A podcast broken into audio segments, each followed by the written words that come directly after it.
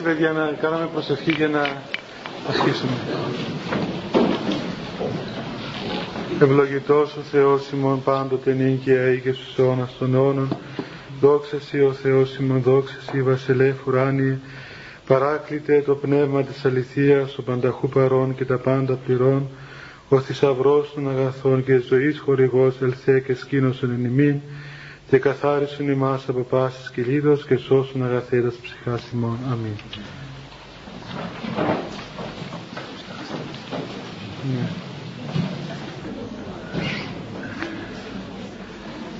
Ε, την περασμένη φορά, παιδιά, θυμάστε, μιλήσαμε για το θέμα των λογισμών,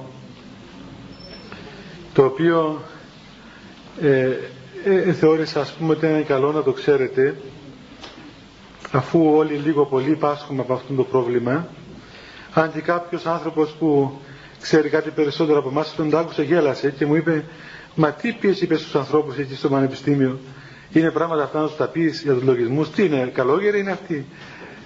Ε, αλλά λέω δεν είναι μοναχοί, αλλά φαίνεται ότι τόσο πολύ προκομμένοι, όλοι διακατέχονται από πλήθος λογισμών, οπότε κανένα το ξέρουν. Είναι γεγονός ότι πράγματι, και εγώ βλέπω έτσι από την από τη μικρή μου πείρα ότι όπως σας είπα και την άλλη φορά πολλοί άνθρωποι πάσχουν και ξέρετε άνθρωποι ε, ε, βήθησαν τη ζωή τους μέσα στην ε, μελαγχολία, μέσα στην κατάπτωση, στην κατάθλιψη λόγω του ότι δεν ήξεραν να ξεχωρίσουν μερικά απλά πράγματα. Γι' αυτό έτσι να τα θυμάστε τουλάχιστον είναι νομίζω πολύ πρακτικά και βοηθητικά. Ε, σήμερα, εάν δεν έχετε τίποτα άλλο να πούμε, σκέφτομαι να μιλήσουμε λίγο για την προσευχή. Επειδή υπάρχουν και μερικές ερωτήσεις εδώ που περίπου αναφέρονται, είχε και μια παλιά παράκληση μέσα στο κουτί εδώ που έλεγε να μιλήσουμε για την προσευχή. Και θα προσπαθήσουμε να μιλήσουμε για την προσευχή διότι ε, κανείς δεν μπόρεσε ποτέ να μιλήσει περί της προσευχής απόλυτα.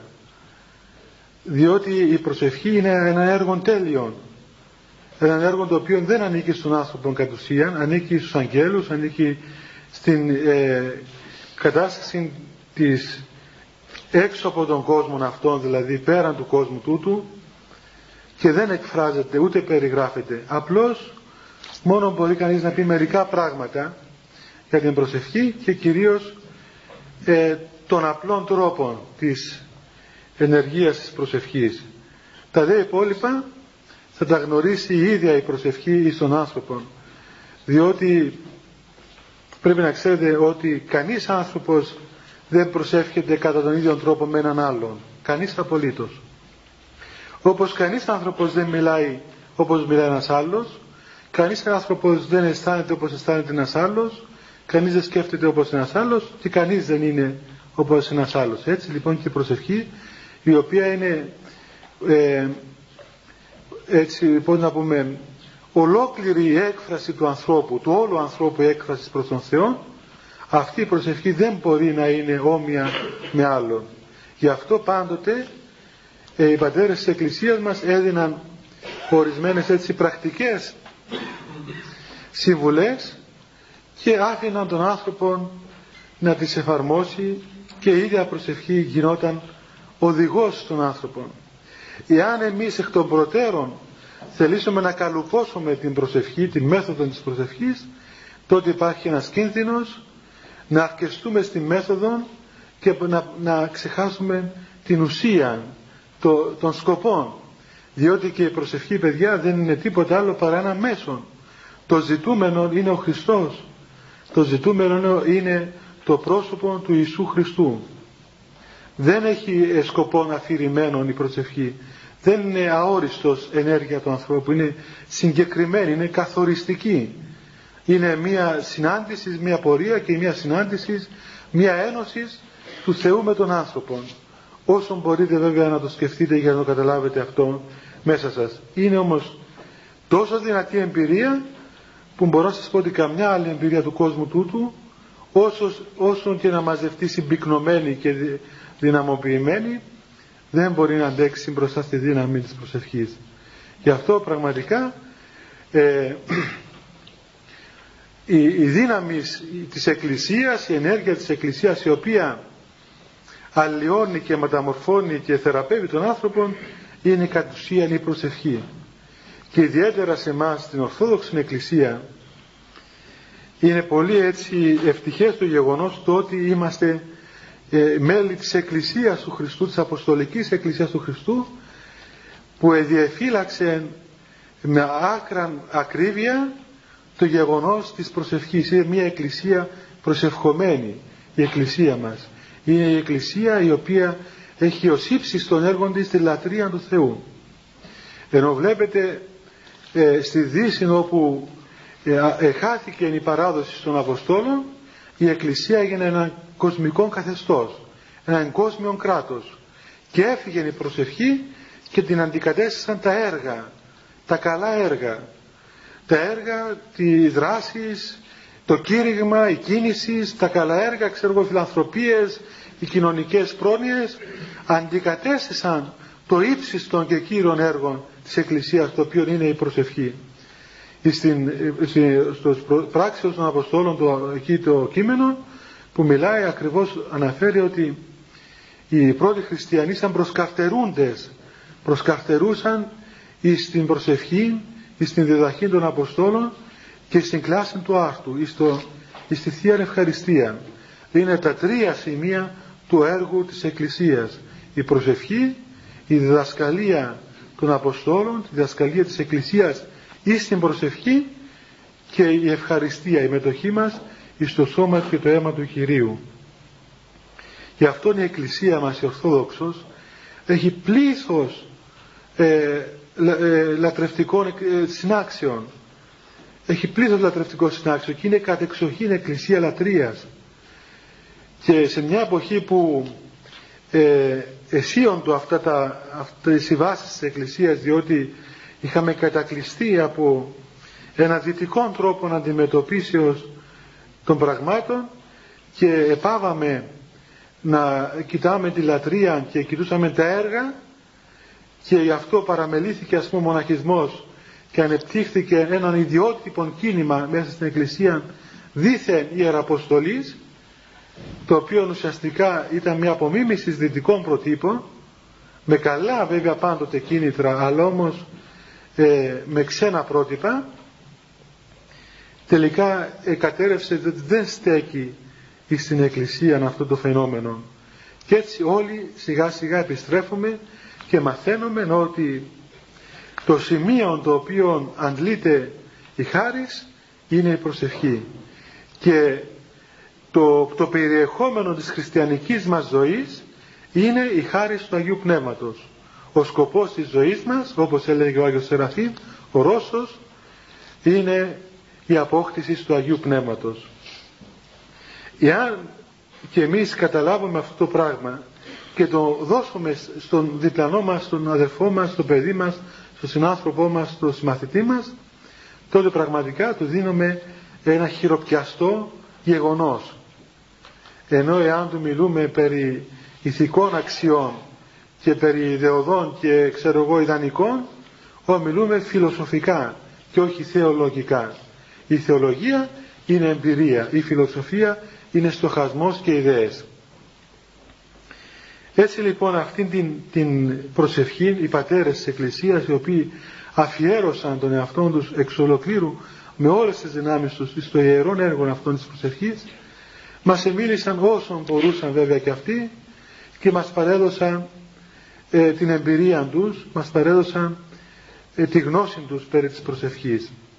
Καταρχάς και να πούμε έτσι μερικά, ε, ας το πούμε θεωρητικά. Είπαμε πολλές φορές ότι κάθε ε, ενέργεια μέσα στην Εκκλησία έχει σκοπό τη θεραπεία του ανθρώπου. Και είπαμε ακόμα ότι ε, εφόσον η θεραπεία συνίσταται στην επιστροφή μας ή στην πρώτη πτώση κατάστασής μας, εφόσον οι πτώσεις αρρώστησαν τη φύση και έσπασαν την εικόνα του Θεού και διέστρεψαν τις καταφύσιν ενέργειες μας και αμάβρωσαν το κάλος, την ωραιότητα της πρώτης δημιουργίας, η Εκκλησία τώρα σαν πνευματικό νοσοκομείο, πνευματικό ιατρείο, ξαναφτιάχνει αυτή την εικόνα. Και το κατεξοχήν ε, όργανο το οποίο κέρια τραυματίστηκε από την πτώση ήταν ο νους μας ή η καρδία μας. Όταν λέμε νου δεν εννοούμε στην εκκλησία τον εγκέφαλο μας, τη διανόησή μας αλλά εννοούμε το σύνολο των ψυχοσωματικών μας δυνάμεων, των πνευματικών, αυτό που λέγεται και καρδία. Έτσι λοιπόν η καρδία του ανθρώπου με την πτώση ε, έσπασε, εχωρίστηκε, ε, υπέστη μία εισβολή των παθών και έκτοτε ο άνθρωπος πάσχει μία πνευματική σχιζοφρένεια. Άλλα θέλει, άλλα κάνει, άλλα σκέφτεται, άλλα επιθυμεί, έχει αλλοιώσεις, αλλοιώνεται, ποικιλοτρόπος, κάποια φορά σε τόσο μεγάλο σημείο που ούτε ο ίδιος δεν μπορεί να καταλάβει τον εαυτό του. Υπάρχει, υπάρχει μια σύγχυση μέσα του. Οι πατέρες της Εκκλησίας με τη γνώση βέβαια της φιλοσοφίας της εποχής εκείνης εδιέρεσαν την, την ψυχή του ανθρώπου τον άνθρωπο ας πούμε τον, σε τρία, τρία σημεία. Είναι φιλοσοφικός χωρισμός όμως αυτό δεν τους εμπόδισε για να εκφράσουν την ουσία της διδασκαλίας. Είπαν λοιπόν ότι αποτελείται η ψυχή του ανθρώπου από το θυμικό το επιθυμητικό και το λογιστικό. Θυμικό είναι η δύναμη του θυμού της δικαιοσύνης, της ανδρείας οι ψυχικές δηλαδή δυνάμεις του ανθρώπου.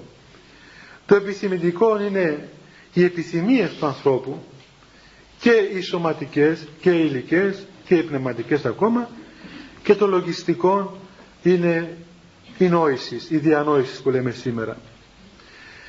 Αυτές οι δυνάμεις του ανθρώπου αφού περιπτώσει διασκοπίστηκαν, ε, αρρώστησαν και έτσι λειτουργούσαν παραφύσιν πρέπει να επιστρέψουν όλες στην καταφύση δημιουργία τους και να ενωθούν, να γίνουν ένα να γίνει ο άνθρωπος απλούς όπως τον έπλασε ο Θεός.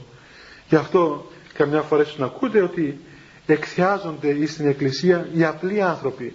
Όταν λέμε απλοί αυτός ο άνθρωπος είναι απλός είναι πολύ απλός άνθρωπος τουλάχιστον να λέγεται από πνευματικούς ανθρώπους δεν εννοούμε τον απλοϊκό άνθρωπο, το χαζό δηλαδή, ούτε εννοούμε, ξέρω εγώ, κάποιον δίθεν άρχοντα, ο οποίος παριστάνει των πολύ λαϊκών και είναι, ξέρω εγώ, απλοϊκός στους τρόπους του. Αυτά είναι σχήματα κοινωνιολογικά. Απλούς είναι ο άνθρωπος ο οποίος δεν σκέφτεται πονηρά, είναι σαν μικρό παιδί. Έχει απλή καρδία, αγαθή καρδία, δεν έχει πονηρία, δεν έχει ιδιοτέλεια, δεν έχει καχυποψία, δεν έχει κρυψίνια. Αυτός είναι ο απλός άνθρωπος. Και κατ' επέκταση, απλός άνθρωπος είναι αυτός ο οποίος εδέχθηκε τη χάρη του Αγίου Πνεύματος και ενοποιήθηκαν όλες οι δυνάμεις της ψυχής του. Εις μεν το θυμικό, δηλαδή σε αυτόν τον το θυμών, οι πατέρες αντιτάσσουν την δικαιοσύνη του Θεού τη φρόνηση του Θεού, την ανδρεία την εκ Θεού, εις το λογιστικό δίδουν ως αντίδοτον την πνευματική ανάγνωση, την πνευματική μελέτη, τη θεωρία των μυστηρίων του Θεού και εις το επιθυμητικό την εγκράτεια και την άσκηση και τη σοφροσύνη. Όλα αυτά τα εμβαπτίζουν μέσα στην κολυμβήθρα της προσευχής. Η προσευχή είναι δηλαδή η κίνησης όλων των δυνάμεων του ανθρώπου προς τον Θεό. Για να γίνει αυτό όμως δεν είναι καθόλου απλό πράγμα. Ούτε κάτι το οποίο έρχεται έτσι αναπάντεχα να πούμε παραδείγματος χάρη ότι τώρα με σπίτι μου ε, ασχολούμαι με ποικίλα θέματα ε, έχω ποικίλες ε, παραστάσεις μες στο νου μου οπότε αν κλείω την τηλεόραση και πάω και προσεύχομαι και έχω πνευματική κατάσταση. Δεν είναι έτσι. Η προσευχή χρειάζεται προετοιμασία, χρειάζεται ε, περιβάλλον, χρειάζεται συνθήκες για να καλλιεργηθεί. Και εκείνο το οποίο είναι από το πρώτο έτσι επιπρακτικού επίπεδου απαραίτητο είναι το πρόγραμμα. Πρέπει ο άνθρωπος δηλαδή να αρχίσει να βάζει πρόγραμμα κάθε μέρα. Κάθε μέρα ένα μικρό πρόγραμμα ολιγόλεπτον, όχι μακρύ πρόγραμμα. Διότι αν βάλει μακρύ πρόγραμμα δεν θα μπορέσει να το κρατήσει. Όπως λένε και οι πατέρες, θέλω μικρά εργασία και μένουσαν παρά μεγάλη εργασία και ταχαίως εκοπτωμένη. Μικρά εργασία, μικρό κάτι λίγο, το οποίο είναι μόνιμο παρά κάτι που είναι μεγάλο και κόβεται γρήγορα. Έτσι λοιπόν ας αρχίσει κανείς να προσεύχεται μερικά λεπτά. Πέντε λεπτά το βράδυ, δύο λεπτά το πρωί. Και μετά σιγά σιγά να αρχίσει να τα αυξάνει. Δύο λεπτά τη βδομάδα, ένα λεπτό τη βδομάδα. Θα προσθέτει ένα λεπτό τη βδομάδα στην προσευχή. Θα φτάσει σε ένα χρόνο, ξέρω εγώ, να προσεύχεται μια ώρα και παραπάνω κάθε βράδυ. Όμως, όπως είπα προηγουμένως, χρειάζονται και οι προϋποθέσεις. Δηλαδή δεν μπορεί κανείς άνθρωπος να προσευχηθεί σωστά εάν δεν προσπαθήσει να τηρήσει όλα όσα ε, λέγει το Ευαγγέλιο και όσα λέει η Εκκλησία. Διότι η προσευχή είναι το απόσταγμα. Σαν να βάζουμε σε ένα καλάθι ας πούμε όλες τις εντολές του Χριστού, όλων των αγώνων που κάνουμε, πιέζουμε αυτά τα πράγματα και βγάζουμε μία σταγόνα. Και αυτή η σταγόνα λέγεται προσευχή.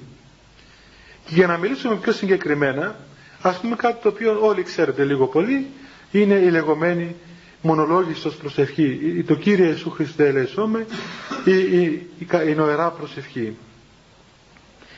Αυτή η προσευχή πράγματι είναι ένα μυστήριο μέσα στην Εκκλησία. Είναι μια πολύ φοβερή προσευχή. Είναι σαν μια βόμβα που μπορεί να φαίνεται τόσο μικρή αλλά τεινάζει ένα ολόκληρο κτίριο στον αέρα. Και είναι πραγματικά βόμβα διότι φτάνει μόνο ένας άνθρωπος να την πιάσει και να την, να την καλλιεργήσει. Εάν την καλλιεργήσει τότε πραγματικά βλέπει ότι ανοίγει μέσα στο βάθος της καρδίας του μια, ε, μια, ένα, ένα ρήγμα από το οποίο αρχίζουν σιγά σιγά να ε, εκβλίζουν όλες οι ακαθαρσίες, όλα τα πάθη, όλες οι αμαρτίες. Ε, γίνεται μία βαθισκόπησης μέσα στον άνθρωπο και ταυτόχρονα και μία είσοδος μέσα στο βάθος του ανθρώπου της χάριτος του Θεού. Γιατί πρέπει να ξέρετε ότι μόνο ο Θεός μπαίνει στην καρδιά του ανθρώπου, κανένας άλλος. Ούτε ο νους μας μπαίνει στο βάθος της καρδίας μας. Μόνο ο Θεός μπαίνει στο βάθος της καρδίας, διότι ο Θεός είναι ο οποίος έπλασε την καρδία του ανθρώπου. Και αυτό και το βάθος, η βαθία καρδία που λέει η Γραφή, το βάθος της καρδίας είναι γνωστό μόνον εις τον Θεό, εις το Πνεύμα του Άγιον. Και για το Αγίου Πνεύματος γνωρίζεται και στους ανθρώπους οι οποίοι προσεύχονται. Αρχίσει λοιπόν ο άνθρωπος να λέει σιγά σιγά την προσευχή, να την επαναλαμβάνει. Με απλόν τρόπο, Κύριε Ιησού Χριστέ ελέησόμε. Με μόνο μερικές προϋποθέσεις. Ποια είναι η πρώτη; Η άκρα ταπείνωσης. Δηλαδή να καταλάβει ότι απευθύνεται στον Θεό και απευθυνόμενος στον Θεό δεν είναι ένα πράγμα πρόχειρο. Ο Θεός είναι αυτός ο οποίος δημιούργησε τον ουρανό και τη γη. Αυτός ο οποίος συνέχει τα πάντα. Αυτός ο οποίος έφερε εμάς εκ του μειόντος εις το είναι. Είναι ο Θεός ο οποίος για μας σε μια συγκεκριμένη ιστορική στιγμή έγινε άνθρωπος, απέθανε, σταυρώθηκε για μας και παρέδωκε τον εαυτό του εις την Εκκλησία και να μετέχουμε κι εμείς και τη δική μας σωτηρία.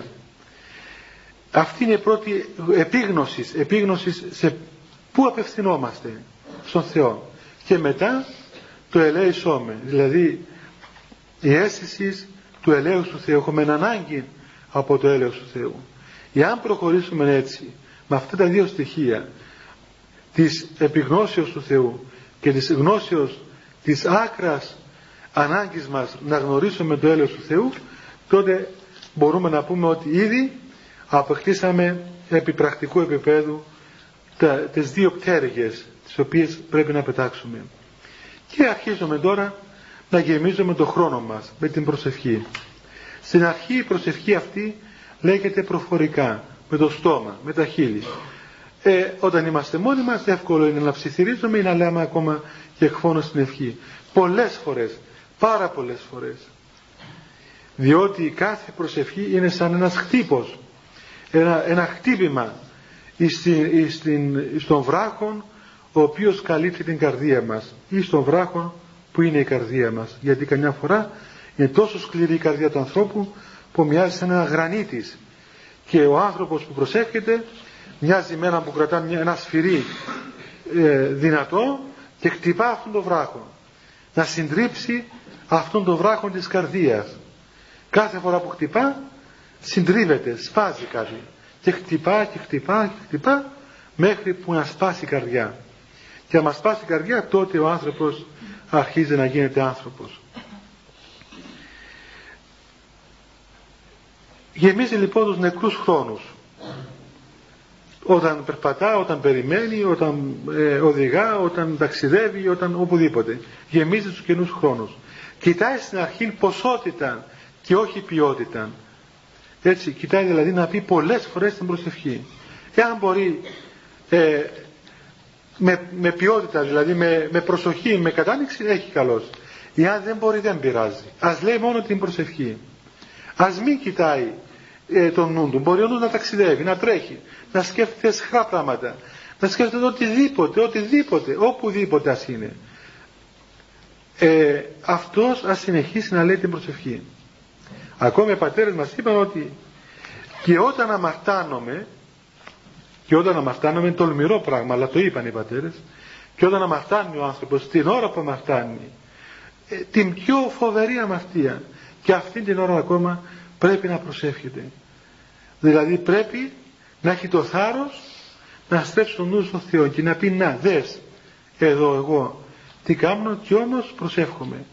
Δηλαδή εγώ δεν μπορώ να κάνω κάτι άλλο και όμως ε, έστω το στόμα μου φωνάζει τον Θεό. Κάτι είναι και αυτό. Είναι, είναι ότι σαν κάποιο που πέφτει σε μια άβυσσο και κρατάει ένα σκηνή. Ε, κρατάει το σκηνή. Δεν αφήνει το σκηνή. Θα έρθει η ώρα που ο Θεός θα τον ελέησει. Ο Θεός θα βοηθήσει, θα βγει από πάνω. Πολλές φορές πολλοί άνθρωποι προσεύχονται και βυθίζονται σε σκότος. Δεν βλέπουν φως. Δεν αισθάνονται παρηγορία.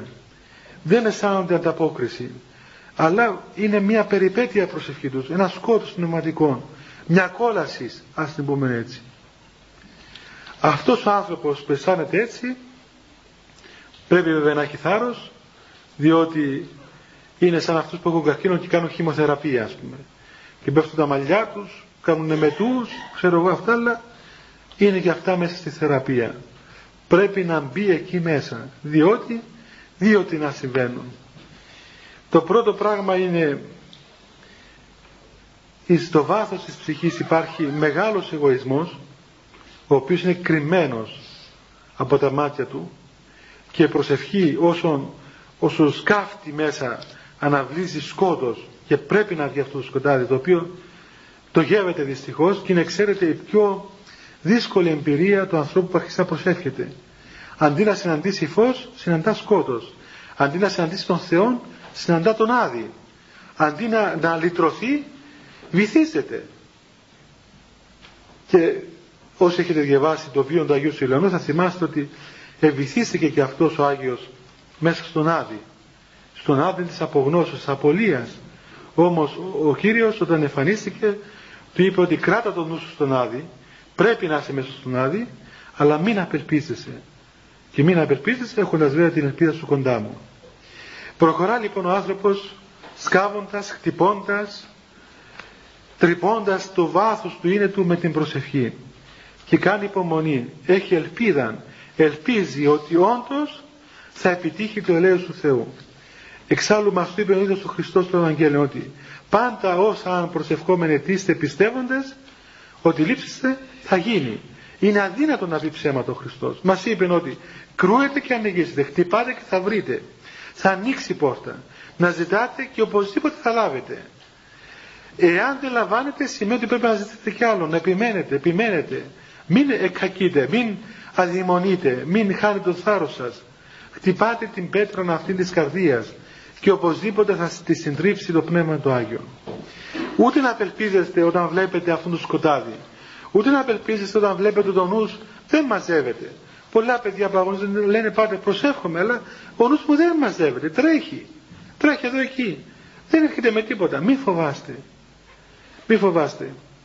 έλεγε κάτι ε, ο Γιώργο Παΐσιος ένα παράδειγμα κάτι τέτοιο και κάτι τέτοια πράγματα ότι έλεγε μπορεί να τρέχει αλλά το κουβάρι το κρατά ο Χριστός και τι ε, έλεγε με αυτό έλεγε ότι στο χωριό του δεν ξέρω αν το κάνουμε εδώ στην Κύπρο αυτό τα μωρά πιάνουν ένα, πιάνε σπουργίτια και τα δέναν το, το πόδι με μια κλωστή και το είχα σαν παιχνίδι ας πούμε και τα άφηναν και πετούσαν αλλά το κουβάρι το κρατούσαν αυτό στο χέρι εκείνα πετούσαν τα καμένα νόμιζαν ότι είναι ελεύθερα. Κάτι αισθάνονταν βέβαια στο πόδι τους, αλλά αφού πετούσαν, δεν βαριέσαι το πόδι, θα κοιτάζουν τώρα. Τα φτερά ήταν ελεύθερα.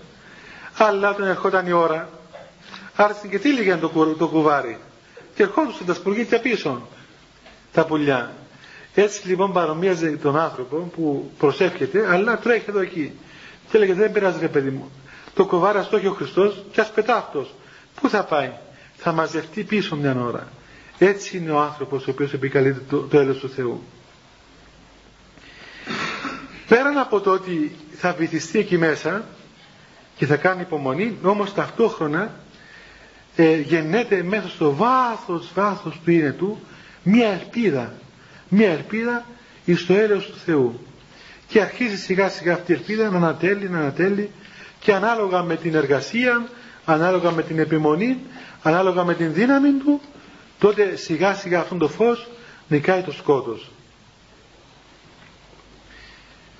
Ε, οι καρποί της προσευχής είναι πάμπολοι, είναι άπειροι. Υπάρχουν οι μεγάλοι καρποί της προσευχής οι οποίοι εκόσμησαν τους Αγίους, τα μεγάλα χαρίσματα, τα θαύματα των Αγίων, τα οποία βέβαια εμείς δεν μπορούμε ίσως να τα φτάσουμε, αλλά ας τα ξέρουμε θεωρητικά. Γίνεται ο άνθρωπος δηλαδή ε, προφήτης, γίνεται διορατικός. Αυτά όλα που μας είπε στο Ευαγγέλιο ο Χριστός τα επαληθεύει πάνω στη ζωή του άνθρωπος που προσεύχεται. Άρα στα δικά μας επίπεδα, τα καθημερινά, τα μικρά, εδώ, εμείς που είμαστε ας πούμε νέοι άνθρωποι με μεγάλες αδυναμίες. Τι γίνεται με μας. Πράγματι ξέρετε ότι αυτός που προσεύχεται πραγματικά επιτυχάνει πρώτα απ' όλα ένα μεγάλο πράγμα. Το ότι γίνεται κοινωνικός άνθρωπος. Διότι η προσευχή έχει σαν ιδίωμα να εξάγει τον άνθρωπο από τον ατομισμό του. Διότι τον ενώνει πρώτα με τον Θεό. Όταν τον ενώσει με τον Θεό, ταυτόχρονα ενούται ο άνθρωπος εύκολα με όλους τους υπόλοιπους άλλους. Και δεν, δεν πάσχει πλέον από μοναξιά. Αυτός που πάσχει από μοναξιά σημαίνει ότι δεν προσεύχεται. Αυτός που προσεύχεται μπορεί να είναι μόνος, να είναι έρημος μέσα στη βάθη της ερήμου μπορεί να είναι έρημος και μόνος μέσα στη Λευκοσία, μέσα στην Αθήνα, ξέρω εγώ, μέσα στις χιλιάδες των ανθρώπων, να μην έχει κανένα φίλο, να μην τον καταλαβαίνει κανένας όπως δήθεν λέει, αλλά όμως η παρηγορία της προσευχής μένει μέσα του. Αυτός που προσεύχεται πραγματικά κοινωνεί με τον άλλον άνθρωπο. Κοινωνεί η καρδιά του. Δεν αισθάνεται μόνος Μετά πάβει να έχει παράλογες απαιτήσεις από τους άλλους το οποίο είναι γέννημα του ατομισμού και του εγωισμού του όταν, όταν θέλει να τον καταλαβαίνουν δεν με καταλαβαίνουν δεν με κάνουν δεν με, ξέρω εγώ δεν με καταλαβαίνει κανένας αυτά τα πράγματα τα άρρωστα τα λόγια τα λέει ο άνθρωπος ο οποίος δεν εχεύθηκε τι σημαίνει πνεύμα Άγιο τι σημαίνει προσευχή διότι τι περιμένεις παιδί να σε καταλάβει. Ποιος να σε καταλάβει.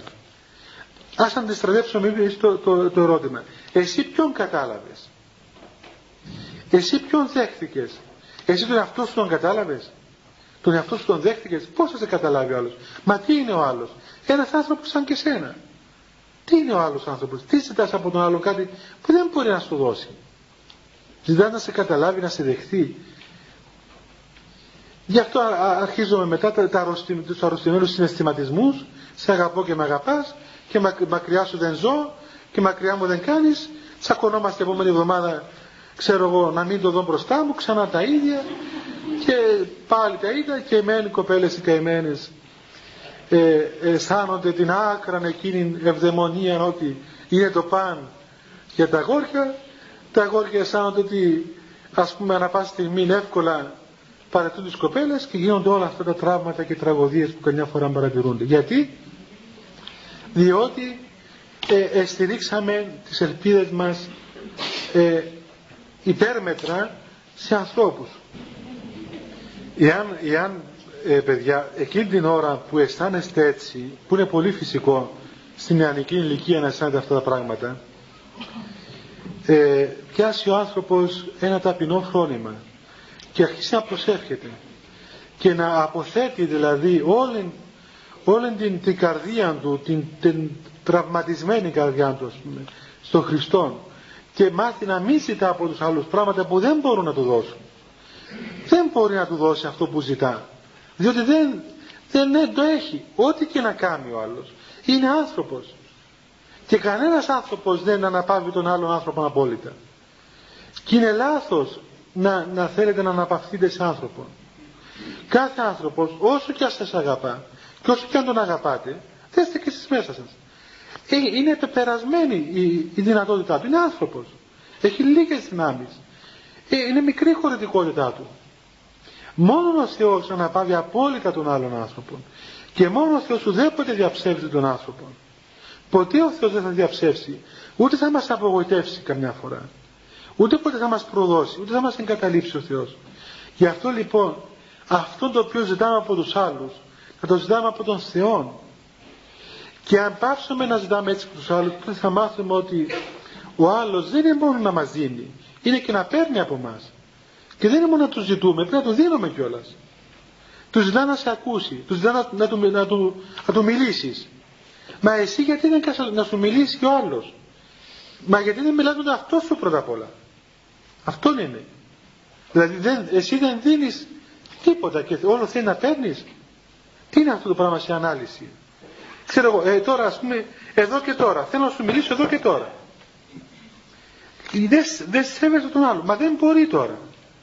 Δεν έχει κουράγιο, είναι άνθρωπος. Δεν μπορεί. Και μετά βγαίνουν οι απαιτήσεις, οι αρρώστιες, τα ψυχολογικά τραύματα, τα κενά, ε, ε, όλα αυτά που, που πέφτουμε μέσα και δεν βγαίνουμε με τίποτα και μας πιάνουν τα κλάματα και γινόμαστε ήρωες στη συνείδηση μας και τα λοιπά ότι πάσχουμε από το βάρος του κόσμου. Τώρα, το δικό μας βάρος ποιος το πάσχει, ο Θεός ξέρει. Ιεροποιούμεθα. Ε, ξέρετε ότι η προσευχή πραγματικά ε, είναι, ε, πώς να πούμε, σαν ε, το πλέον αντιδραστικό φάρμακο σε αυτό το πράγμα, το οποίο σήμερα πάσχουν οι νέοι. Δεν, ο άνθρωπος που προσεύχεται, ο νέος άνθρωπος που προσεύχεται, δεν πολεμείται από αυτά τα πράγματα. Διαφορετικά κάτι πάσχει κι άλλο. Δεν, δεν προσέρχεται. Δηλαδή δεν, δεν ζητά τον Θεό. Ζητά άλλα πράγματα. Ζητά παρηγοριά ανθρώπινη. Δεν έπαθε να ζητά το έλεος του Θεού. Διότι είναι αδύνατο. Ή ο Θεός είναι ψεύτης ή εμείς είμαστε ας πούμε άχρηστοι. Ο Θεός ψεύτης δεν είναι. Κάτι συμβαίνει με εμάς. Μετά κάτι που αφορά πάλι εσάς, όλους μας δηλαδή, είναι το άγχος. Γιατί υπάρχει και μια κόλλα εδώ με το άγχος. Είναι το άγχος λέει ένδειξης πίστε, έλλειψης πίστεως και, και μόνο που είναι έτσι γραμμένη ένδειξης άγχους. Είναι μια παλιόκολλα που και να μην έγραφε τίποτα θα μπορούσε κανείς να κάνει μια ολόκληρη ομιλία. Κομμένη βιαστικά κράκα, πούμε, από ένα τετράδιο και γραμμένη έτσι, κατά... Ούτε τουλάχιστον σε γραμμές έτσι. Είναι έτσι. Και έχει και δύο μουζάλες πάνω, τώρα τις είδε. λοιπόν. Δεν είναι μόνο ένδειξη πίστεως, είναι και ένδειξη ακαταστασίας. Το άκουσα. Ξέρετε, μη γελάτε γιατί γελούμε βέβαια, αλλά γελούμε όλοι. Ξέρετε ότι ο άνθρωπος και από τη λεπτομέρεια φαίνεται. Ε, εάν δείτε Αγίους ανθρώπους θα δείτε ότι είναι τέλειοι άνθρωποι και στις λεπτομέρειες τους. Ε, είδα, ε, είδαμε, ε, όσοι είδατε τέλος πάντων, Αγίους ερημίτες, ερημίτες. Ανθρώπους που δεν είχαν τίποτα, τίποτα ας πούμε στο δωμάτιο τους, στα κελιά τους, εκεί που μέναν, στα ερημητήριά τους και ήταν, είχαν τόση τάξη στη ζωή τους. Τόση τάξη στη ζωή τους. Δηλαδή κάθε πράγμα το οποίο έκαναν ήταν πραγματικά το κάναν όσο πιο καλά μπορούσαν. και το πιο απλό πράγμα. Ξέρω εγώ και, και που έκοβα μια ντομάτα την έκοβα όμορφα ας πούμε. Δεν την ζούλιζαν έτσι ας πούμε. Έτσι. Γι' αυτό καμιά φορά προσέχετε λεπτομέρειες. Και ιδίως οι κοπέλες που είναι αφιερωμένες στη λεπτομέρεια. Λοιπόν, το άγχος καταπολεμείται, εξαφανίζεται από την προσευχή. Δηλαδή το άγχος ουσιαστικά πηγάζει από την πίεση του περιβάλλοντος, από την πίεση των γεγονότων του κόσμου τούτου. Πιέζουν τα πράγματα, τα μαθήματα, ο χρόνος, οι αδυναμίες μας, τα πάθη μας, όλα ξέρω μας πιέζουν και αγχωνόμαστε. Η προσευχή έχει το εξής ιδίωμα. Μόλις αρχίσει να ενεργείται στον άνθρωπο, αμέσως τον βγάζει πάνω από όλα αυτά τα πράγματα. Το δίδει άλλη αίσθηση, άλλη αίσθηση του χρόνου, άλλη αίσθηση των πραγμάτων του κόσμου τούτου. Τον κάνει να βγαίνει πάνω από αυτά. Δεν τον κάνει ανέστητο, τον κάνει ευαίσθητο, αλλά τον κάνει επίσης και απρόσφυτο από τα γεγονότα του κόσμου.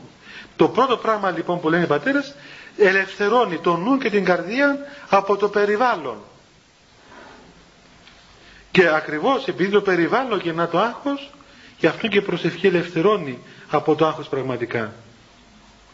Έτσι λοιπόν ο άνθρωπος που προσεύχεται και ε, προσεύχεται με αίσθηση τότε γλιτώνει από όλα αυτά τα πράγματα. Διότι ε, ό,τι και αν συμβεί στη ζωή του και ο ο θάνατος ακόμα σε όλες τις μορφές όχι μόνο σαν βιολογικό γεγονός λύεται και φωτίζεται της παρουσίας του Χριστού.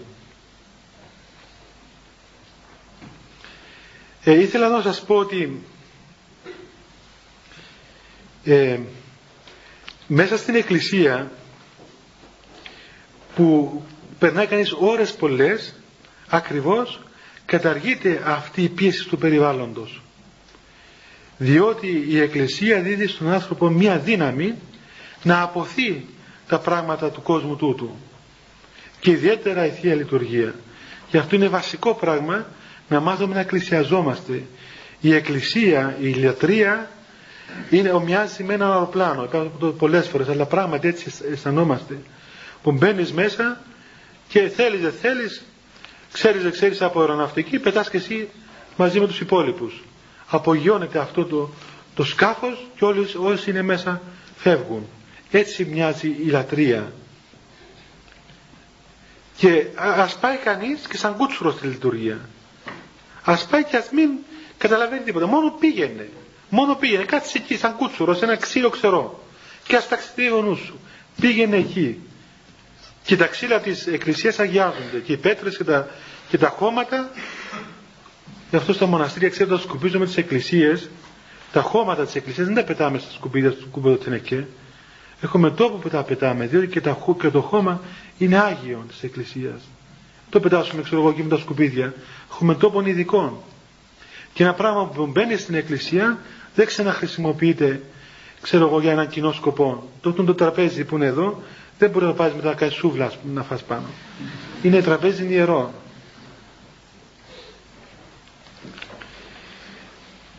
Και επειδή περνά και ώρα να τελειώνω κιόλας. Ε, αρχίζει λοιπόν έτσι επί πρακτικού επίπεδου για να επιστρέψουμε πίσω να επαναλαμβάνει κανείς την ευχή. Να επαναλαμβάνει την ευχή συνέχεια μέχρι που να φτάσει σε ένα σημείο. Ξέρετε ποιο σημείο; Μέχρι να φτάσετε να μάθετε να κλαίτε. Τα δάκρυα είναι το σημείο ακριβώς της προσευχής. Από τα δάκρυα και μετά αρχίζει πράγματι η, να ενεργεί η προσευχή μέσα στον άνθρωπο. Ώσπου δεν κλαίτε θα υποφέρετε. Άμα μάθετε να κλαίτε τότε θα αρχίσετε να ξεκουράζεστε ψυχικά. Γι' αυτό επιμένουν πάρα πολλοί πατέρες της Εκκλησίας στα δάκρυα. Θα μου πεις τώρα μεγάλοι άνθρωποι τώρα ας πούμε να κλαίμε σαν τα μωρά; Ας πούμε, καλά γυναίκες κλαίνε. Είναι φτηνά τα δάκρυα τα γυναικεία. Δεν το λέω επειδή έχω τίποτα να το γυναικό. Αλλά έτσι είναι ας πούμε. Κλαίνε εύκολα. Κλαίνε εύκολα. Μπορούν να χρησιμοποιήσουν τα δάκρυά τους για το καλό. Δηλαδή κλαίγοντας έτσι αυτά τα δάκρυα που κυλούν εύκολα από, τα, από, από το γυναικείο κόσμο μπορούν να, να εμβολιαστούν στην προσευχή, να έχουν μεγάλους καρπούς. Πράγμα, γι' αυτό ξέρετε και οι γυναίκες προσεύχονται πάρα πολύ, με πολύ δύναμη. Αλλά και στους άνδρες όμως πρέπει να συμβεί αυτό, διότι εάν δεν μάθει και ο άνδρας να προσεύχεται με τα δακρύων δεν πρόκειται να, να βρει την ουσία της προσευχής του. Γι' αυτό πρέπει κάθε μέρα, κάθε βράδυ, όταν είμαστε μόνοι μας, είμαστε στο δωμάτιο μας, ξέρω εγώ εκεί, να αφιερώσουμε και λίγο χρόνο στον εαυτό μας και να αρχίσουμε να, να προσευχόμαστε με επίγνωση του, του Θεού και του ελέους του Θεού και να βρούμε τον τρόπο με τον οποίο θα κλάψουμε. Όταν βρείτε τον τρόπο να κλαίτε, τότε πραγματικά μπήκατε στην πνευματική ζωή. Λέει ο Αβάσης Σάκος Ήρος ότι η πνευματική ζωή άρχεται από τον δακρύων. Αρχίζει από τα δάκρυα. Παράδοξον, παράλογον, πού να πεις σήμερα, να πάει να προσεύχεσαι και να κλαίεις. Όμως, αναντικατάστατο. Και εδώ θα θυμηθούμε και όπως σας είπα και πολλές φορές, τι έκαναν οι παλιοί άνθρωποι που ήταν τόσο καλοί άνθρωποι και σοφοί, που έκλαιγαν εύκολα. Θυμάστε τις παλιές τις κηδείες; Τι ωραίες κηδείες που ήταν; Πηγαίναν στις κηδείες, ακούγαμε μυρολόγια, κλαθμούς, θρήνους ολόκληρους. Τέλειωνε η κηδεία, τρώγαν οι άνθρωποι, κοιμώντουσαν ανήσυχα. Τώρα γίνεται η κηδεία, πίνουν ψυχοφάρμακα, τελειώνει η κηδεία, πάνε στο ψυχίατρο. 15 λίρες το, το 45 λεπτό, βγάζουν και αυτοί καμία το, το ψωμί τους και εμείς τσέπες γεμάτες φάρμακα. Γιατί δεν κλαίνε. Δεν κλαίνουν ούτε στην κηδεία δεν κλαίνουν σήμερα. Στην Κύπρο κάτι γίνεται. Και εγώ όταν πήγα στη Θεσσαλονίκη στο Πανεπιστήμιο φοιτητής, άκουσα ότι έγινε ένα δυστύχημα και σκοτώθηκαν δύο άνθρωποι στο αυτοκίνητο, με το αυτοκίνητο. Και είχα καιρό να, έτσι, να ακούσω κλάματα. Οπότε αισθανόμουν πράγματι, λέω να πάω κι εγώ να ακούσω που κλαίουν. Να κλάψω κι εγώ. Ας πούμε. Και πήγα στην κηδεία εκεί στη Μητρόπολη στη Θεσσαλονίκη και περίμενα όπως γινόταν στην Κύπρο τότε στην εποχή μου να μόλις εμφανιστεί το φέρετρο και αυτά να ακούσω τις κραυγές, ας πούμε, και τι παρακτικές φωνές. Μπαίνει το φέρετρο, τίποτα. Ε, άσε που γέμισε λουλούδια και κάτι πανό που κάτι, αυτά πώς λένε, κάτι στεφάνια με κοντάρια που κρατούν εκεί. Νομίζω στην Κύπρο δεν ήρθαν ακόμα αυτά. Ναι. Εκεί δεν, την πρώτη φορά που βλέπαμε και νομίζαμε ότι ήταν κανένα γάμος. Ε, δεν ξέραμε τι ήταν. Τελειώνει η κηδεία, λένε οι παπάδες, ξέρω εγώ το όνομα του πεθαμένου, τα τροπάρα, τίποτα. Δάκρυ, τίποτα, τίποτα, τίποτα. Απέσιο πράγμα. Ε, δεν κλαίουν, πετά ούτε γελάνε κιόλας. Αυτός που δεν κλαίει δεν γελάει κιόλας, ξέρετε. Γελάει επιφανειακά. Δεν ξεκαρδίζεται, ας πούμε, στα γέλια με όλη την καρδιά. Να, να, να γελάσει, να, να ξεσκάσει, ας πούμε, έτσι, να γελάσει μόνο το είναι του.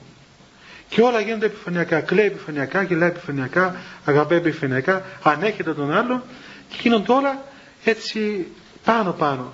Δεν πάει στο βάθος του είναι του. Έξω σας είπα για ένα ανέκδοτο με τη γιαγιά μου μια φορά, το οποίο επέθανε ένας μακρινός συγγενής. Και είμαστε στο χωριό και είπαν να πάμε στο, στον πεθαμένο. Ε, μόλις η καημένη πήγε να σαστεί, αφορά τις κουρούκλες της, τις μεγάλες, τις, τις μαύρες και ξεκινήσαμε να πάμε στην κυρία.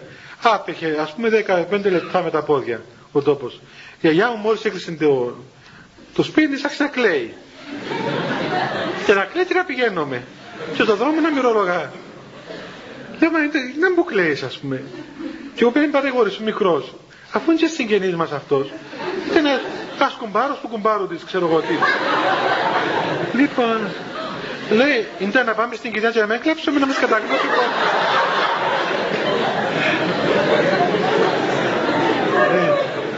ναι, ναι, αλλά αυτοί ήταν σοφοί άνθρωποι.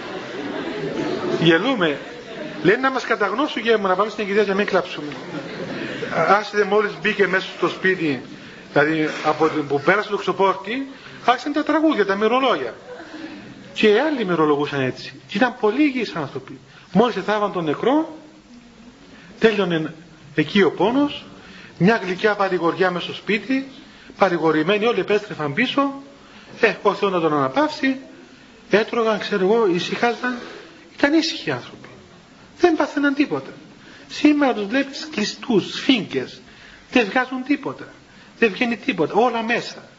Είναι σαν να τρώσει ένα φαΐ και δεν μπορεί να το κάνεις εμετό και γυρνάμε στο μάχη σου και είναι σάπιον, είναι άρρωστο και συνέχεια παράγει ξέρω εγώ αφρούς και αυτά και δεν βγαίνει τίποτα.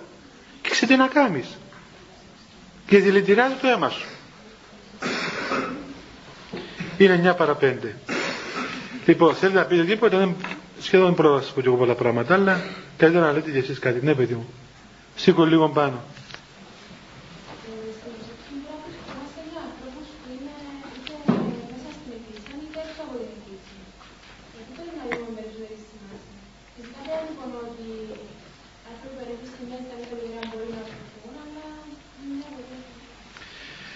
Κοιτάξτε, όταν προσευχόμαστε πρέπει πρώτα να να κοιτάμε και τον εαυτό μας όχι εγωιστικά αλλά πώς το λέω αυτό να προσευχόμαστε να μας ελύσει ο Θεός εμάς ελεώντας ο Θεός εμάς μας βοηθά να καταλάβουμε πραγματικά τον πόνο του άλλου ανθρώπου και μετά προσευχόμαστε για τον άλλον άνθρωπο δεν έχουμε διάκριση μέσα και έξω από την Εκκλησία εκτός αν είναι αιρετικός. Εκτός που είναι, αυτός που είναι έξω από την Εκκλησία είναι ο άνθρωπος που, δεν είναι μέλος της Εκκλησίας ή είναι, ανήκει σε κάποια αίρεση. Αυτός είναι εκτός Εκκλησίας. Αδελφός μας μεν αλλά εκτός Εκκλησίας. Τώρα εάν αυτός που λέμε είναι κάποιο παιδί ξέρω εγώ κάποιος που δεν ακολουθά ε, τον δρόμο του Χριστού δεν είναι εκτός Εκκλησίας είναι υπό το κράτος της αμαρτίας. Είναι ας πούμε μακράν του Θεού τρόπος να το πούμε έτσι. Αλλά είναι μέλος της Εκκλησίας έστω και αν είναι αμαρτωλός. Ένας αμαρτωλός είναι μέλος της Εκκλησίας. Ένας ερετικός δεν είναι μέλος της Εκκλησίας. Έστω και αν είναι ενάρετος. Όμως η προσευχή μπορεί να καλύψει όλους όλους. Δεν απορρίπτει κανέναν. Ποτέ κανείς δεν απορρίπτει από την προσευχή. Ναι και η απλότητα.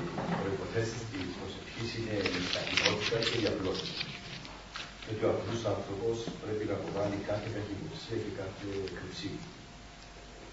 Εγώ διαρωτώ με κατά πόσο και η κακυποψία και η κρυψία μερικές φορές είναι θετικά στοιχεία για να, έστω και για τον απλό άνθρωπο. Ναι. Για να βοηθήσει και τον εαυτό του και τους συνανθρώπου.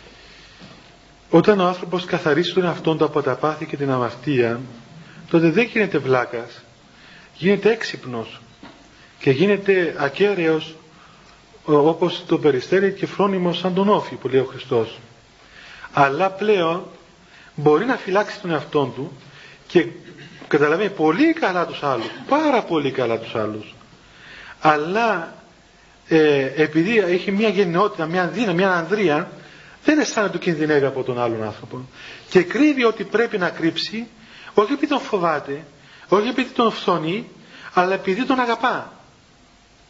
Επειδή αγαπά τον άλλον δεν, δεν τον αφήνει ας πούμε να, να κάνει κάτι κακό. Και κρύβει ό,τι πρέπει να κρύψει. Ενώ εμείς κρύβουμε διότι φοβόμαστε τον άλλο διότι ζηλεύουμε τον άλλο διότι φθονούμε τον άλλο διότι είμαστε αδύνατοι. Δηλαδή κινούμαστε εμπαθώς. Όχι με απάθεια και με, και με αγνή και άγια αγάπη για τον άλλον άνθρωπο Βέβαια, ας πούμε, ξέρω ότι άμα δώσω ας πούμε, ένα μαχαίρι αυτού που έχει τάσει αυτοκτονίας, θα κόψει το κεφάλι του. Δεν θα του το δώσω. Και αν με ρωτήσει αν κρατώ, του πω όχι. Να, μια κρυψίνη, ας την πούμε έτσι. Αλλά το κάνω από αγάπη για τον άλλο.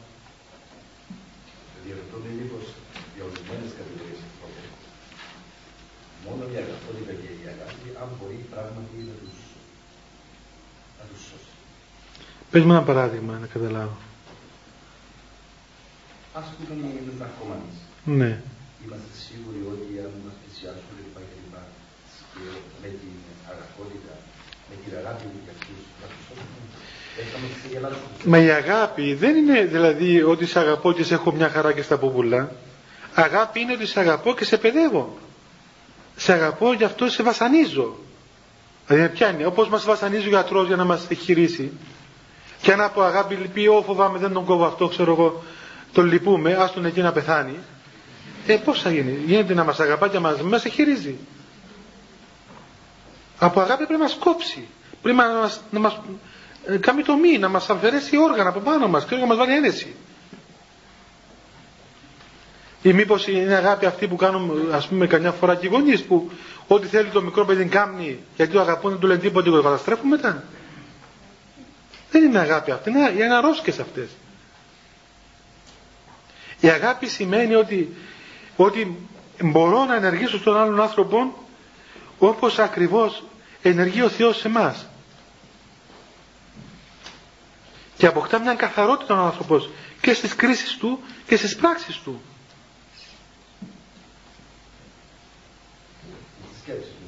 Τις σκέψεις του.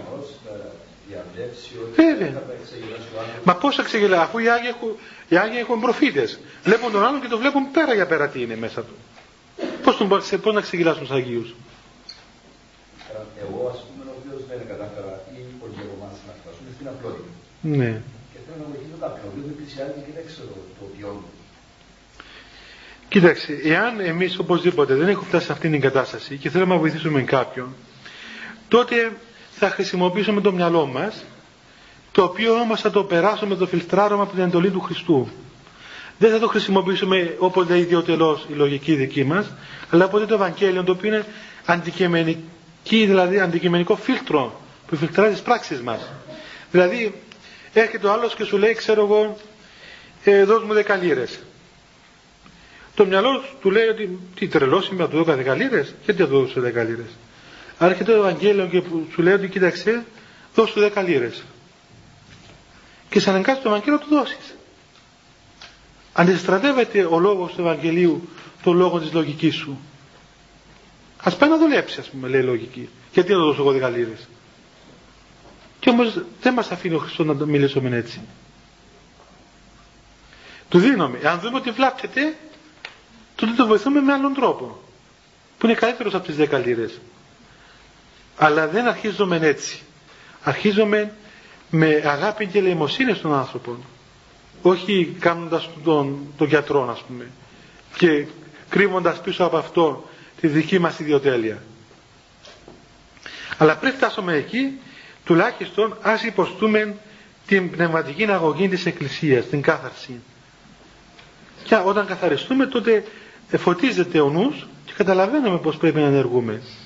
Και η προσευχή φωτίζει τον άνθρωπο. Αν ο άνθρωπος προσευχηθεί, τότε θα λάβει πληροφορία από τον Θεό πώς θα ενεργήσει. Ουσιαστικά οι Άγιοι δεν σκέπτονται, προσεύχονται. Δηλαδή καταργείται η σκέψη και παραμένει η προσευχή η οποία είναι ερώτησης εις τον Θεό και απάντησης εκ του Θεού. Έτσι είναι οι τέλειοι άνθρωποι, οι εχριστό άνθρωποι. Ναι Χριστό μπορεί να αντικατασταθεί παράδειγμα οι χαιρετισμοί του απόλυτου με την ευχή ή και τα δύο πρέπει να είναι. Μπορούν να αντικατασταθούν. Αλλά γιατί να τα αντικαταστήσουμε; Χωράνε και τα δύο μέσα μας. Όχι, αν να σβήσει τα δάκρυα παράδειγμα με την ευχή. Πρέπει να επιμένεις στην ευχή να Ναι, πρέπει να λέει την ευχή, αλλά καλά είναι να μετέχει όμως και στην Εκκλησία. Πρέπει να μετέχει στην Εκκλησία. Δεν είναι άτομο, είναι μέλος της Εκκλησίας. Και επειδή η χάρη δεν είναι λόγω μεθόδων, αλλά λόγω εκκλησίας που έρχεται, και αυτό πρέπει να μετέχουμε στην εκκλησία. Στο σπίτι, εκεί πρέπει να αγωνιστεί μόνος του. Ναι, ναι, βέβαια, μόνος του. Ναι. Μιλήσατε για περιβάλλον που βοηθά την προσευχή. Μπορείτε να μας περιγράψετε τι εννοείτε με την... Ναι. Ε, ένα περιβάλλον. Να, είμαστε στην εκκλησία. Έτσι. Έχουμε τις εικόνες του Χριστού της Παναγίας των Αγίων, είναι τόπος Άγιος, βοηθά την προσευχή. Ε, βρισκόμαστε σε ένα χώρο που δεν είναι εκκλησία, που είναι άλλου είδους εκκλησία, άλλου Θεού. Εκεί δεν βοηθά την προσευχή. Το σπίτι μας, εάν το σπίτι μας είναι εκκλησία, βοηθά την προσευχή. Εάν το σπίτι μας, ξέρω εγώ, είναι παλέστρα, τι προσευχή να βοηθήσεις; Γι' αυτό ξέρετε πόσο μεγάλο πράγμα κάνει περιβάλλον, ας πούμε. Βάρτε στο σπίτι σας μια εικόνα του Χριστού, της Παναγίας. Να δείτε πώς αλλάζει όλο το σπίτι. Αμέσως ηρεμούν τα πάντα. Βάλτε εικόνες στο σπίτι σας, εικόνες των Αγίων. διαβάστε κάτι, έστω να πεις ότι δεν με ακούει ο άντρας μου, δεν με ακούν τα παιδιά μου. Δεν έχεις, κάνε εσύ, μόνη σου. Ε, γίνε εσύ εκκλησία του σπιτιού σου. Θα επιδράσεις οπωσδήποτε στον άλλον άνθρωπο. Είναι αδύνατο να παρέμεινε έτσι. Λέει πάμε σε κάτι σπίτια καμιά φορά, εγώ δηλαδή τι σπίτια πήγα, όπως κάνα δυο συγγενικά μας και βλέπεις κάτι τεράστιες αφήσεις που είναι αυτοί οι τραγουδιστές έτσι. Πώς να κοιμηθείς σε τέτοιο δωμάτιο ρε παιδί. Δηλαδή ανατριχιάζεις και λες αυτό το παιδί που κοιμάται με αυτόν τον γορίλα από πάνω το σπίτι τι παιδί θα βγει; Θα ουρλιάζει μετά σαν εκείνο ενώ όταν βάλει την εικόνα του Χριστού που είναι το πρότυπο μας και εικόνες της Παναγίας και μάθει και μόνο είναι εκεί, μόνο είναι εκεί. Είναι, είναι μεγάλη η δύναμη του περιβάλλοντος, μεγάλη υπόθεση σε αυτό το πράγμα.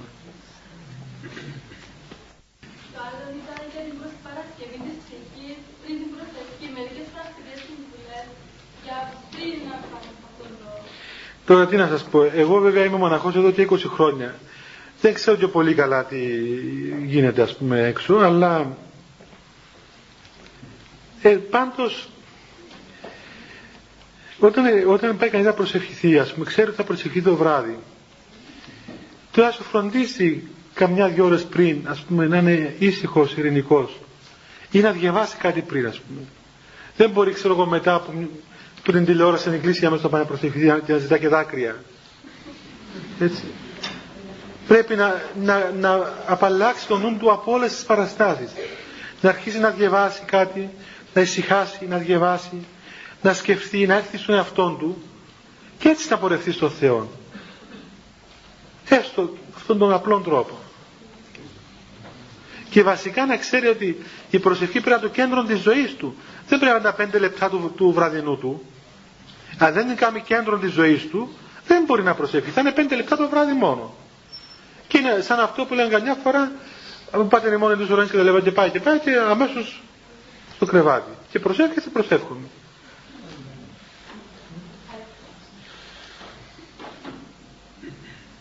Ναι.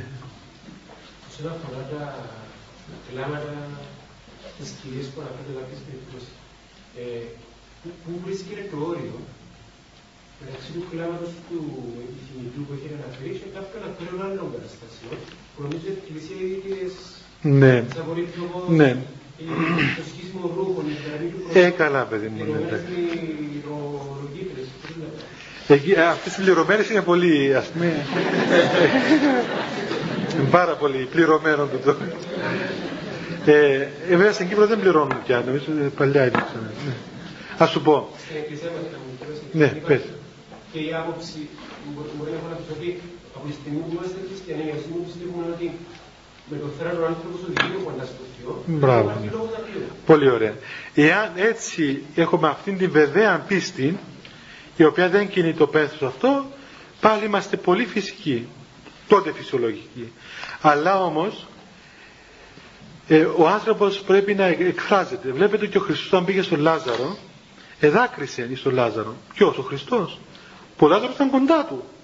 Αυτό ήταν πέθανε ο Λάζαρος ήταν κοντά του. Αυτός ήταν και στον ουρανό, ήταν και στον Άδεια, παίρναν παντού. Γιατί εδάκρυσε επί τον Λαζάρο; Ακριβώς διότι έδειξε ότι ήταν άνθρωπος παιδί μου. Έτσι. Λοιπόν και ο άνθρωπος επειδή βλέπει τον θάνατο, ο θάνατος δεν είναι στη φύση μας.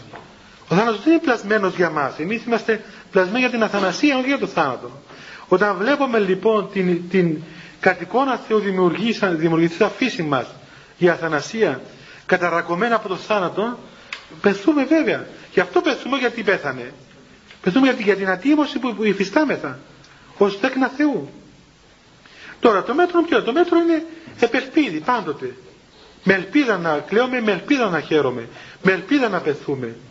Εάν φύγει η ελπίδα, το τραβούμε τα μαλλιά μας, σχίζουμε τα ρούχα μας, σχίζουμε τα ρούχα του άλλου, άμα σχίζουμε τα δικά μας, θέλουμε και τα δικά του άλλου μετά. Έτσι. Τα δάκρυα τα πνευματικά ασφαλώς δεν είναι φυσικά δάκρυα τέτοια. Έτσι έχουν τεράστια διαφορά. Είναι δάκρυα τα οποία παράγει η αίσθηση του Θεού αναλύει το άνθρωπος σε δάκρυα όχι από το περιβάλλον πλέον, ούτε από εξωτερικές συνθήκες, αλλά από τη χάρη του Αγίου Πνεύματος. Ίσως για τα δάκρυα πρέπει να σας μιλήσω μια άλλη φορά, ειδικά για τα δάκρυα. Γελάς. Περί δακρύων ο λόγος.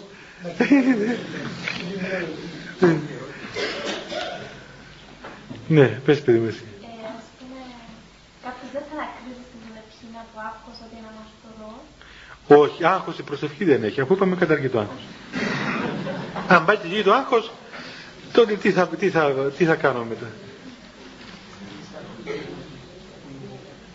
Δεν μπορούμε να, να αγχωνόμαστε επειδή είμαστε αμαρτωλοί. Αμαρτωλοί είμαστε, το ξέρουμε. Παιδί.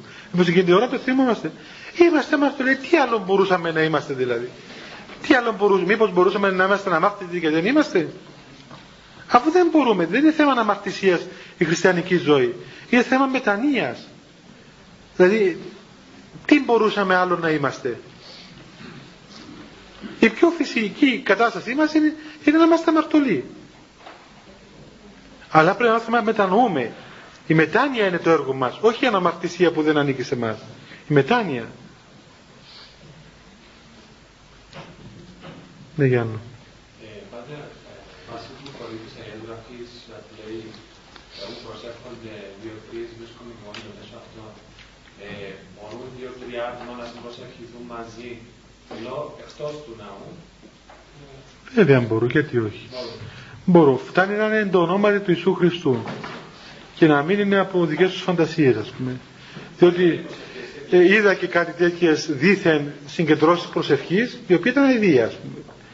Πελπισία, κάτι ε, να πω πάλι για τις κυρίες ας πούμε κάτι κυρίες μεγάλες οι οποίες τάχα θέλουν να προσεύχονται και κάναν σαν να κάνουν πνευματισμό δηλαδή και ήθελα να μου πω ότι αυτό είναι νωρά προσευχή τι ήταν, ήταν μια βλακεία ε, με, με ρομαντισμό, τίποτα δηλαδή, τίποτα. Πρέπει να προσευχόμαστε σωστά, να είμαστε ταπεινοί. Η προσευχή θέλει ταπείνωση, θέλει πένθος.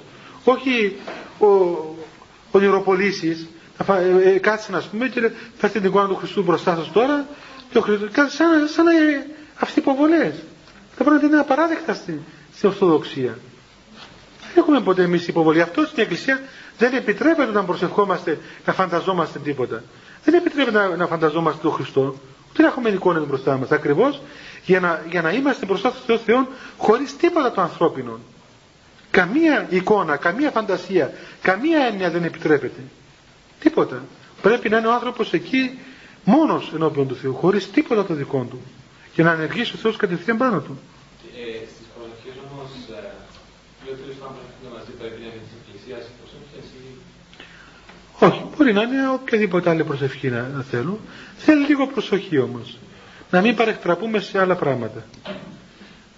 Τι ώρα είναι το ρολόι μου, δεν περπατά. Τέλειωσε. Και τέταρτο. Και επόμενη φορά θα είναι την επόμενη Δευτέρα. Εντάξει. Θα κάνουμε προσευχή παιδιά για να φύγουμε. Χριστέ το φως του αληθινών του φωτίζουν και αγιάζουν πάντα άνθρωπον ερχόμενοι στον κόσμο. Σημειωθεί το εφημάς το φως του προσώπου σου γίναν αυτό ψώμεθα φως του απρόσιτον και κατεύθυνον τα διαβήματα ημών προς εργασία των εντολών σου, πρεσβείες της Παναχράντου σου Μητρός και πάντως του των Αγίων Αμήν. Διευχών των Αγίων Πατέρων ημών, Κύριε Ιησού Χριστέ ο Θεός ημών, ελέησον ημάς. Αμήν. Καλό βράδυ παιδιά.